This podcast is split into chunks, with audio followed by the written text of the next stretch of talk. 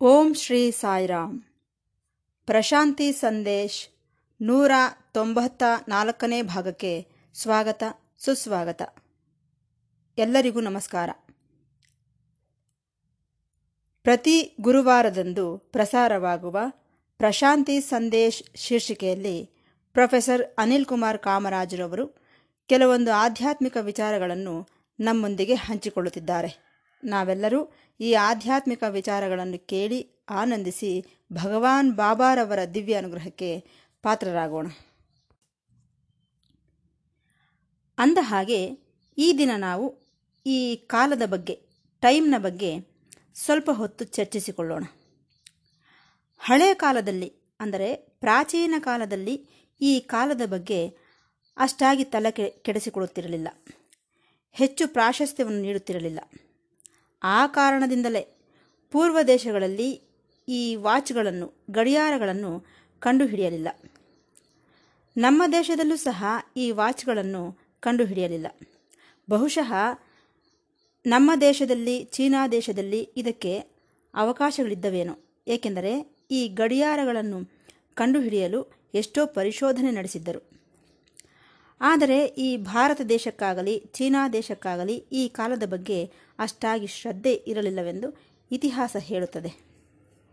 ಆದರೆ ಈ ಆಧುನಿಕರಲ್ಲಿ ಈ ಟೈಮ್ ಸೆನ್ಸ್ ಬಹಳ ಹೆಚ್ಚು. ಈ ಟೈಮ್ ಬಹಳ ಮುಖ್ಯವೆಂದು ಏತಕ್ಕೆ ಅಂದುಕೊಳ್ಳುತ್ತಿದ್ದಾರೆಂದರೆ, ಇವರ ಮೇಲೆ ಈ ಕ್ರೈಸ್ತರ ಪ್ರಭಾವ ಹೆಚ್ಚಾಗಿರಬಹುದೇನೋ, ಇಲ್ಲವೇ ಇಸ್ಲಾಂ ಧರ್ಮದ ಪ್ರಭಾವ ಹೆಚ್ಚಿರಬಹುದೇನೋ, ಈ ದೇಶಗಳ ಪ್ರಭಾವ ಹೆಚ್ಚಾಗಿರಬಹುದೇನೋ. ಟೈಮ್ ಕಾಲದ ಬಗೆಗಿನ ಪ್ರಾಮುಖ್ಯತೆ ಬಹಳ ಬೆಳೆದು ಹೋಗಿದೆ.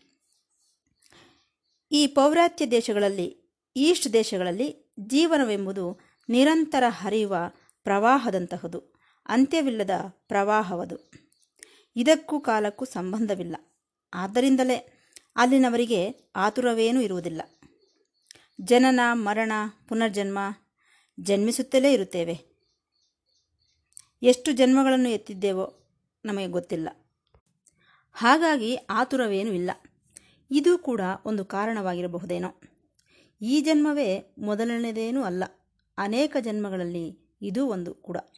ಬಹುಶಃ ಕಳೆದು ಹೋದ ಜನ್ಮಗಳಿಗೂ ಮುಂದೆ ಬರುವ ಜನ್ಮಗಳಿಗೂ ಮಧ್ಯೆ ನಾವಿದ್ದೇವೇನೋ. ಆದರೆ ಜೀವನ ಮಾತ್ರ ಅಂತ್ಯವಿಲ್ಲದ್ದು. ಪ್ರಾರಂಭವೂ ಇಲ್ಲ, ಅಂತ್ಯವೂ ಇಲ್ಲ. ಶರೀರಗಳು ಮಾತ್ರ ಬರುತ್ತಿರುತ್ತವೆ, ಹೋಗುತ್ತಿರುತ್ತವೆ ಅಷ್ಟೆ. ಹಾಗಾಗಿ ನಾವು ಇನ್ನೂ ಟೈಮ್ ಇದೆ ಬಿಡು ಎಂದುಕೊಳ್ಳುತ್ತಿರುತ್ತೇವೆ. ಆದರೆ ಕ್ರೈಸ್ತ ಧರ್ಮ ಏನೆನ್ನುತ್ತದೆ ಎಂದರೆ ಇರುವುದು ಒಂದೇ ಜನ್ಮ ಎನ್ನುತ್ತಿದ್ದಾರೆ.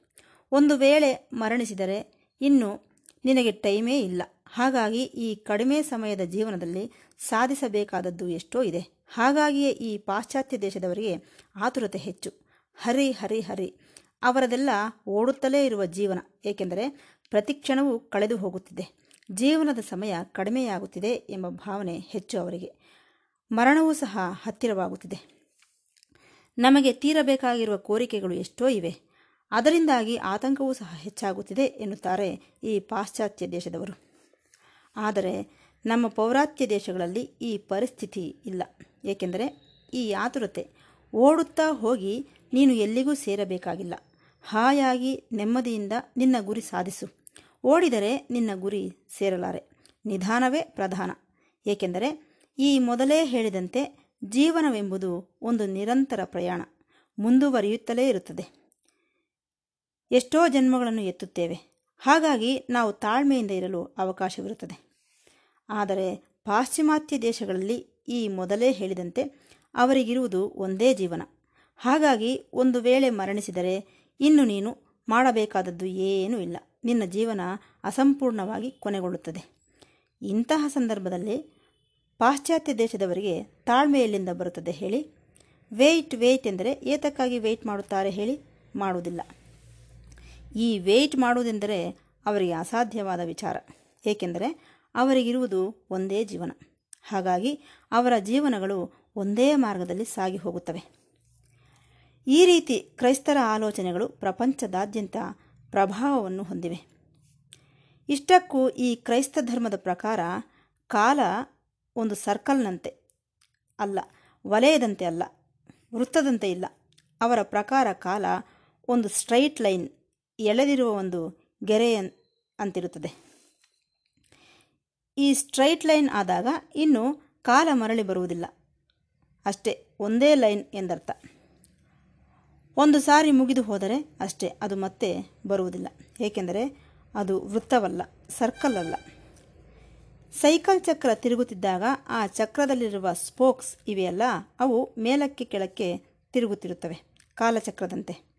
ಆ ರೀತಿ ಇವರ ಕಾಲ ತಿರುಗುವುದಿಲ್ಲ, ಒಂದೇ ಸ್ಟ್ರೈಟ್ ಲೈನ್.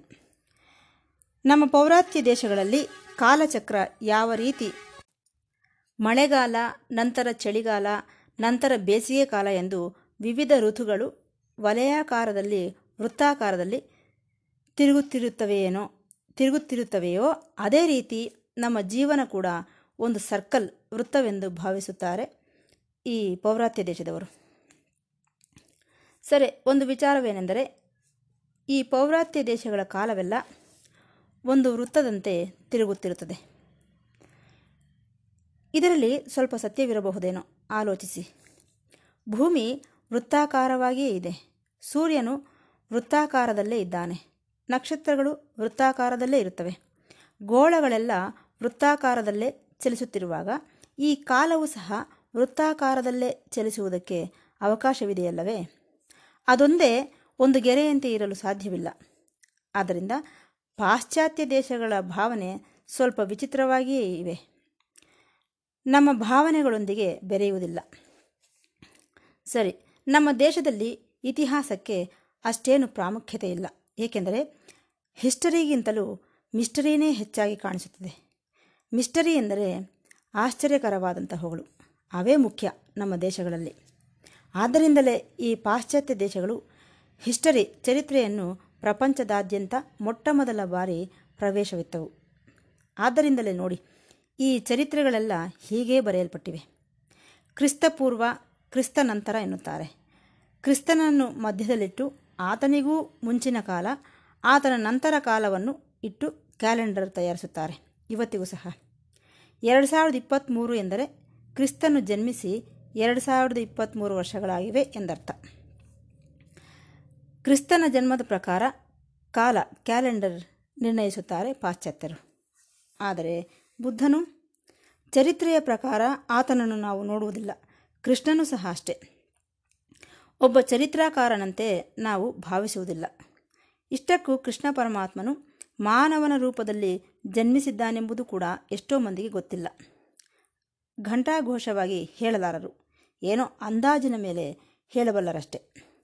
ಇಂತಹ ಸಣ್ಣ ಸಣ್ಣ ವಿಚಾರಗಳನ್ನು ನಮ್ಮ ಪೌರಾತ್ಯ ದೇಶಗಳು ಹಿಡಿಸಿಕೊಳ್ಳುವುದಿಲ್ಲ. ಇವೆಲ್ಲ ಕಥೆಯಷ್ಟೇ ಜೀವನವೇ ಒಂದು ಕಥೆ ಎಂದು ಭಾವಿಸುತ್ತಾರೆ ನಮ್ಮ ದೇಶದವರು. ಆದರೆ ಕೃಷ್ಣ ಪರಮಾತ್ಮನ ಕಥೆಯನ್ನು ಮಾತ್ರ ಯಾವಾಗಲೂ ಹೇಳುತ್ತಲೇ ಇರುತ್ತಾರೆ. ಹಾಗಾಗಿ ಇದು ನಡೆಯಿತೋ ಇಲ್ಲವೋ, ಚರಿತ್ರೆಯಲ್ಲಿ ಇದೆಯೋ ಇಲ್ಲವೋ ಎಂಬುದು ನಮಗೆ ಅವಶ್ಯಕತೆ ಇಲ್ಲ. ನಮಗೆ ಬೇಕಾಗಿರುವುದು ಥೀಮ್. ಥೀಮ್ ಎಂದರೆ ಮುಖ್ಯಾಂಶ. ಅದರ ಮುಖ್ಯಾಂಶವು ಮುಖ್ಯವೇ ವಿನಃ ಚರಿತ್ರೆಯಲ್ಲ ಈ ದೇಶಗಳಲ್ಲಿ. ಈ ಸತ್ಯಗಳು, ಫ್ಯಾಕ್ಟ್ಸ್, ವಾಸ್ತವವಲ್ಲ ನಮಗೆ ಬೇಕಾಗಿರುವುದು. ಅದರ ಥೀಮ್ ಮುಖ್ಯಾಂಶ ಎಂದು ನಮಗೆ ತಿಳಿದು ಹೋಗುತ್ತದೆ ಉದಾಹರಣೆಗೆ, ವಾಲ್ಮೀಕಿ ಮಹರ್ಷಿ ರಾಮನು ಜನ್ಮಿಸುವ ಮೊದಲೇ ರಾಮಾಯಣವನ್ನು ಬರೆದನು. ಅದು ಹೇಗೆ ಸಾಧ್ಯ? ಆ ನಂತರ ರಾಮನು ಹುಟ್ಟುವುದು ವಾಲ್ಮೀಕಿ ಮಹರ್ಷಿ ಬರೆದಂತೆಯೇ ರಾಮನ ಚರಿತ್ರೆ ನಡೆಯುವುದು. ಇದನ್ನೆಲ್ಲ ನಾವು ಕೇಳಿದ್ದೇವೆ. ಇದನ್ನು ಪಾಶ್ಚಾತ್ಯ ದೇಶದವರು ಊಹಿಸಲಾರರು. ಅದು ಅಲ್ಲದೆ, ವಾಲ್ಮೀಕಿ ಮಹರ್ಷಿ ನನಗೆ ರಾಮನ ಬಗ್ಗೆ ಗೊತ್ತು. ಅನೇಕ ಯುಗಗಳಿಂದಲೂ ಗೊತ್ತು. ಆತನು ಗತದಲ್ಲೂ ಸಹ ಇದ್ದಾನೆ. ರಾಮಾಯಣದ ಮುಖ್ಯಾಂಶಗಳೆಲ್ಲವೂ ಗೊತ್ತು. ಅದರ ಪ್ರಕಾರವೇ ನಾನು ರಾಮಾಯಣವನ್ನು ರಚಿಸಬಲ್ಲೆ ಎಂದರು ವಾಲ್ಮೀಕಿ ಮಹರ್ಷಿಗಳು. ಬಹುಶಃ ರಾಮನು ಸಹ ಅಂದುಕೊಂಡನೇನೋ, ಹಿರಿಯರಾದ ವಾಲ್ಮೀಕಿ ಮಹರ್ಷಿಗಳು ರಚಿಸಿದಂತೆಯೇ ನಾವು ಕೂಡ ಇರಬೇಕೆಂದು.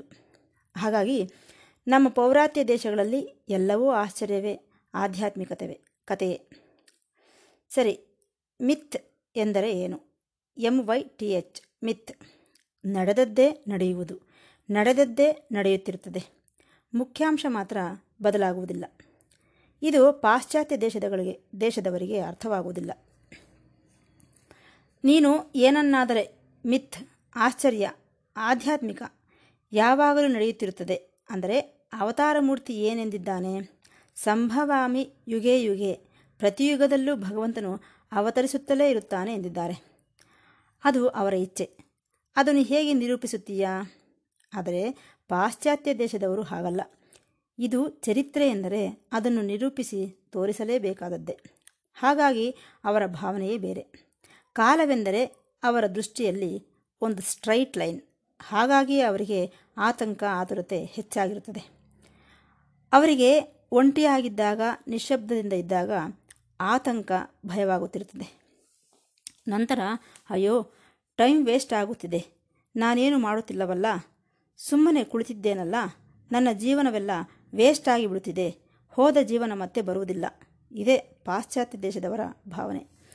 ಏಕೆಂದರೆ ಕಾಲವೇ ಅವರ ಸಂಪತ್ತು. ಈ ಸಂಪತ್ತಿಗಾಗಿ ವಿಪರೀತವಾದ ಶ್ರಮ, ಪ್ರಯತ್ನ ಮಾಡುತ್ತಿರುತ್ತಾರೆ. ಬಂದಷ್ಟು ಇನ್ನೂ ಬೇಕು ಇನ್ನೂ ಬೇಕು ಎಂದು ಪ್ರಯತ್ನಿಸುತ್ತಿರುತ್ತಾರೆ. ನಮ್ಮ ಜೀವನದ ಕಾಲಾವಕಾಶ ಬಹಳ ಕಡಿಮೆ. ಹಾಗಾಗಿ ಇನ್ನೂ ಜಾಸ್ತಿ ಮಾಡಿಬಿಡಬೇಕು, ಇನ್ನೂ ಜಾಸ್ತಿ ಮಾಡಿಬಿಡಬೇಕು ಎಂದು ಪ್ರಯತ್ನಿಸುತ್ತಿರುತ್ತಾರೆ. ಈ ಪಾಶ್ಚಾತ್ಯ ದೇಶದವರು. ಇಷ್ಟಕ್ಕೂ ಈ ಆರ್ಥಿಕತೆಯೆಲ್ಲ ಎಕನಾಮಿಕ್ಸ್ ಇದರ ಮೇಲೆಯೇ ಆಧಾರಪಟ್ಟಿರುತ್ತದೆ. ಆದರೆ ನಮ್ಮ ಸಂಪ್ರದಾಯದಲ್ಲಿ ಕಾಲ ಪರಿಮಿತಿಯಲ್ಲ, ಕಾಲ ಅನಂತ. ಆದಿ ಅಂತ್ಯವಿಲ್ಲದ ಅನಾದಿ ಈ ಕಾಲ. ಇದು ನಮ್ಮ ಪೌರಾತ್ಯ ದೇಶಗಳ ಭಾವನೆ. ಆದ್ದರಿಂದ ಈ ಕಾಲವನ್ನು ಆರ್ಥಿಕಾಂಶಗಳಿಂದ ಮುಡಿಕಟ್ಟಬಾರದು. ಆದರೆ ಈ ದಿನ ಕಾಲವೇ ಸಂಪತ್ತು. ಕಳೆದು ಹೋದ ಕಾಲ ಮತ್ತೆ ಬರುವುದಿಲ್ಲ ಎಂದು ಹೇಳುತ್ತಿರುತ್ತಾರೆ. ಒಂದು ವಿಚಾರವನ್ನು ಗಮನಿಸಿ. ನಮ್ಮ ದೇಶಗಳಲ್ಲಿ, ಪೌರಾತ್ಯ ದೇಶಗಳಲ್ಲಿ ಬೀಯಿಂಗ್ ಆತ್ಮವೇ ಮುಖ್ಯ, ಡೂಯಿಂಗ್ ಮಾಡುವುದಲ್ಲ. ಇದೇ ಮುಖ್ಯ, ನೀನು ಏನು ಮಾಡುತ್ತಿದ್ದೀಯಾ ಎಂದಲ್ಲ. ನೀನು ಜೀವಿಯಾಗಿ ಇದ್ದೀಯೋ ಇಲ್ಲವೋ, ಜೀವಿಯಾಗಿ ಆತ್ಮವನ್ನು ಗುರುತಿಸಿದ್ದೀಯೋ ಇಲ್ಲವೋ ಎಂಬುದೇ ಮುಖ್ಯ ವಿನಃ, ಏನು ಮಾಡುತ್ತಿದ್ದೀಯಾ ಎಂದಲ್ಲ. ಏನೋ ಮಾಡಿಬಿಡಬೇಕು ಎಂಬುದು ಪಾಶ್ಚಾತ್ಯ ದೇಶಗಳ ಭಾವನೆ. ಅದರಲ್ಲೂ ಅವರು ಖಾಲಿಯಾಗಿದ್ದರೆ ಹುಚ್ಚು ಹಿಡಿಯುತ್ತದೆ ಎಂದುಕೊಳ್ಳುತ್ತಾರೆ. ಕಾಲವನ್ನು ವ್ಯರ್ಥ ಮಾಡಬಾರದು ಎಂದುಕೊಳ್ಳುತ್ತಾರೆ. ಹಾಗಾಗಿ ಏನಾದರೂ ಒಂದು ಮಾಡುತ್ತಲೇ ಇರಬೇಕು. ನಮಗಿರುವ ಸಮಯವನ್ನು ವಿನಿಯೋಗಿಸಿಕೊಳ್ಳಬೇಕು ಎನ್ನುತ್ತಾರೆ. ಇದೇ ಪೌರಾತ್ಯ ದೇಶಗಳಿಗೂ ಪಾಶ್ಚಾತ್ಯ ದೇಶಗಳಿಗೂ ಇರುವ ವ್ಯತ್ಯಾಸ. ನಮ್ಮ ಪೌರಾತ್ಯ ದೇಶಗಳಲ್ಲಿ ನೀನು ಇದ್ದೀಯಾ ಎಂಬ ಪ್ರಜ್ಞೆ ಇದ್ದರೆ ಸಾಕು. ಅದನ್ನೇನು ನೀನು ನಿರೂಪಿಸುವ ಅವಶ್ಯಕತೆ ಇಲ್ಲ. ನಿನ್ನನ್ನು ಯಾರೂ ಕೇಳುವುದಿಲ್ಲ. ಏನು ಮಾಡುತ್ತಿದ್ದೀಯಾ ಎಂದು. ನಿನ್ನ ಬೀಯಿಂಗ್ ಇದ್ದಾನೆ ಎಂಬ ಪ್ರಜ್ಞೆಯೊಂದೇ ಸಾಕು ಅವರಿಗೆ. ನೀನು ನಿಶ್ಶಬ್ದತೆಯಿಂದ ಆನಂದದಿಂದ ಇದ್ದರೆ ಸಾಕು. ಹಾಗಾಗಿ ನಮ್ಮ ಪೌರಾತ್ಯ ದೇಶಗಳಲ್ಲಿ ಸನ್ಯಾಸಿಗಳಿದ್ದಾರೆ. ಚೈನಾದಲ್ಲೂ ಇದ್ದಾರೆ, ಭೂತಾನ್ನಲ್ಲೂ ಇದ್ದಾರೆ, ಥೈಲ್ಯಾಂಡ್ನಲ್ಲೂ ಇದ್ದಾರೆ. ಅವರಿಗೆ ಯಾರೂ ಸಹ ಕೆಲಸ ಮಾಡಿ ಎಂದು ಹೇಳುವುದಿಲ್ಲ. ಭಿಕ್ಷೆ ಬೇಡುತ್ತಾ ಜೀವನವನ್ನು ಸಾಗಿಸುತ್ತಿರುತ್ತಾರೆ. ಏಕೆಂದರೆ ಸನ್ಯಾಸಿ ಜೀವನ ಹಾಗೇ ಇರುತ್ತದೆ. ಅವರು ಮಾಡುವ ಕೆಲಸಕ್ಕಿಂತಲೂ ಅವರ ಸಂತೋಷವೇ ಮುಖ್ಯ. ಆದರೆ ಇದು ಪಾಶ್ಚಾತ್ಯ ದೇಶಗಳಲ್ಲಿ ಸಾಧ್ಯವಿಲ್ಲ. ಅವರೇನಾದರೂ ಕೆಲಸ ಮಾಡದೆ ಹೋದರೆ ಸೋಂಬೇರಿ ಎಂದರ್ಥ. ಅಮೇರಿಕಾ ದೇಶದಲ್ಲಿ ಹಿಪ್ಪಿಗಳು ಎಂದು ಇದ್ದಾರೆ. ಅವರು ಕೆಲಸ ಕಾರ್ಯಗಳಿಲ್ಲದೆ ಹಾಗೆ ತಿರುಗಾಡುತ್ತಿರುತ್ತಾರೆ. ನಮ್ಮ ದೇಶದಲ್ಲಿ ಇಂತಹವರು ಬಹಳ ಮಂದಿ ಇದ್ದಾರೆ. ಆ ಮಾತಿಗೆ ಬಂದರೆ ಭಿಕ್ಷಾಟನೆ ಮಾಡಿ ಜೀವಿಸಿದ ಮಹಾಸಾಧಕರಾದ ಭಗವಾನ್ ಬುದ್ಧನು, ಮಹಾವೀರನು, ಆದಿಶಂಕರಾಚಾರ್ಯರು ಇವರೆಲ್ಲರೂ ಅವರ ದೃಷ್ಟಿಯಲ್ಲಿ ಹಿಪ್ಪಿಗಳೇ. ಏಕೆಂದರೆ ಅವರು ಯಾವ ಕೆಲಸ ಕಾರ್ಯಗಳನ್ನು ಮಾಡದೆ ಪಾದಾಚಾರಿಗಳಾಗಿ ತಿರುಗಾಡುತ್ತಿರುತ್ತಾರಲ್ಲ ಹಾಗಾಗಿ. ಆದರೆ ಈ ಭಾವನೆ ತಪ್ಪು. ಅವರು ಧ್ಯಾನ ಮಾಡುತ್ತಿದ್ದಾರೆ, ಆತ್ಮದೊಂದಿಗೆ ಆಡುತ್ತಾ ಆನಂದಿಸುತ್ತಿದ್ದಾರೆ. ಅವರು ಏನೂ ಮಾಡುವ ಅವಶ್ಯಕತೆ ಇಲ್ಲ ಅವರನ್ನು ಮೀರಿದವರು ಯಾರೂ ಇಲ್ಲ. ಅವರಿಗೆ ನಾವು ಎಷ್ಟೋ ಗೌರವವನ್ನು ನೀಡುತ್ತಿರುತ್ತೇವೆ. ಎಂತೆಂತಹ ಮಹಾರಾಜರೆಲ್ಲ ಅವರ ಪಾದಗಳ ಮೇಲೆ ಬಿದ್ದು ನಮಸ್ಕರಿಸುತ್ತಿದ್ದರು. ಒಂದು ದಿನ ಬುದ್ಧನು ಒಂದು ರಾಜ್ಯದಲ್ಲಿ ಓಡಾಡುತ್ತಿದ್ದ. ಆ ರಾಜ್ಯದ ರಾಜನಿಗೆ ಒಬ್ಬ ಮಂತ್ರಿ ಇದ್ದ. ಆತನು ಹೇಳಿದ, ಮಹಾರಾಜ, ನಮ್ಮ ರಾಜ್ಯಕ್ಕೆ ಬುದ್ಧ ಭಗವಾನನು ಬಂದಿದ್ದಾನೆ. ನಾವೆಲ್ಲರೂ ಹೋಗಿ ಆತನ ಪಾದ ನಮಸ್ಕಾರವನ್ನು ತೆಗೆದುಕೊಳ್ಳೋಣ, ಬನ್ನಿ ಎಂದನು. ಆಗ ಆ ರಾಜ ಹೇಳಿದ, ಏತಕ್ಕೆ ಭಿಕ್ಷೆ ಬೇಡುವವನ ಪಾದ ನಮಸ್ಕಾರವನ್ನು ಮಾಡಿಕೊಳ್ಳುವುದು? ಅವಶ್ಯಕತೆ ಇಲ್ಲ. ನಾನೊಬ್ಬ ರಾಜ. ಬೇಕಾದರೆ ಆತನೇ ಇಲ್ಲಿಗೆ ಬರಲಿ ಎಂದನು. ಆಗ ಮಂತ್ರಿ ಏನು ಮಾಡಿದ? ತನ್ನ ಕೆಲಸಕ್ಕೆ ರಿಸೈನ್ ರಾಜೀನಾಮೆ ಕೊಟ್ಟುಬಿಟ್ಟ. ಆದರೆ ಈ ಮಂತ್ರಿ ಬಹಳ ಬುದ್ಧಿವಂತನು. ಹಾಗಾಗಿ ಆತನ ಅವಶ್ಯಕತೆ ರಾಜನಿಗೆ ಬಹಳ ಇತ್ತು. ಅದು ಅಲ್ಲದೆ ಆ ಮಂತ್ರಿ ಒಂದು ಮಾತನ್ನು ಹೇಳಿದ. ಅಯ್ಯ, ನೀವು ರಾಜರೇ ಇರಬಹುದು. ಈ ಪ್ರಪಂಚವನ್ನೆಲ್ಲ ಆಳಬಹುದು. ಆದರೆ ಬುದ್ಧನಿಗಿಂತಲೂ ಶ್ರೇಷ್ಠರೇನೂ ಅಲ್ಲ ನೀವು. ಬುದ್ಧನು ತನ್ನ ರಾಜ್ಯವನ್ನೇ ತ್ಯಜಿಸಿದಂತಹವನು. ಆದರೆ ನೀವು ನಿಮಗೆ ಎಷ್ಟಿದ್ದರೂ ಸಹ ಆಸೆ ತೀರದೆ ಇನ್ನೂ ಸಂಗ್ರಹಿಸಿಕೊಳ್ಳುತ್ತಲೇ ಇದ್ದೀರಿ. ಬುದ್ಧನು ಎಲ್ಲವನ್ನು ತ್ಯಜಿಸಿದಂತಹವನು. ಹಾಗಾಗಿ ಆತನು ಸರ್ವೋತ್ತಮನು. ಆದ್ದರಿಂದ ನಾನು ಹೋಗಿ ಆತನ ಪಾದಗಳಿಗೆ ನಮಸ್ಕರಿಸುತ್ತೇನೆ. ನನ್ನ ರಾಜೀನಾಮೆಯನ್ನು ಸ್ವೀಕರಿಸಿ ಎಂದನು ಆ ಮಂತ್ರಿ. ಸರಿ, ಈ ಮಾತನ್ನು ಕೇಳಿ ಆ ರಾಜನು ಸಹ ಆತನ ಹಿಂದೆ ಹೋದನು. ಇದು ನಮ್ಮ ಪೌರಾತ್ಯ ದೇಶಗಳಲ್ಲಿರುವಂತಹ ವಿಶೇಷತೆ. ನಮ್ಮ ಪೌರಾತ್ಯ ದೇಶಗಳಲ್ಲಿ ಮತ್ತೊಂದು ಮುಖ್ಯವಾದ ವಿಶೇಷತೆ ಇದೆ. ಏನೆಂದರೆ ಬೀಯಿಂಗ್ ರೆಸ್ಪೆಕ್ಟೆಡ್ ಆತ್ಮವನ್ನು ಹೆಚ್ಚು ಗೌರವಿಸುತ್ತಾರೆ. ನೀನು ಏನು ಮಾಡಿದೆ ಎಂದು ಯಾರೂ ಕೇಳುವುದಿಲ್ಲ. ನೀನು ಯಾರು ಎಂದು ಸಹ ಕೇಳುವುದಿಲ್ಲ. ಇದುವರೆಗೆ ನಿಮಗೆ ಹೇಳಿದಂತೆ, ನಿಶ್ಶಬ್ದತೆಯಿಂದ, ಶಾಂತಿಯಿಂದ, ನೆಮ್ಮದಿಯಿಂದ, ಪ್ರೇಮದಿಂದ, ದಯೆಯಿಂದ ಇದ್ದರೆ ಸಾಕು.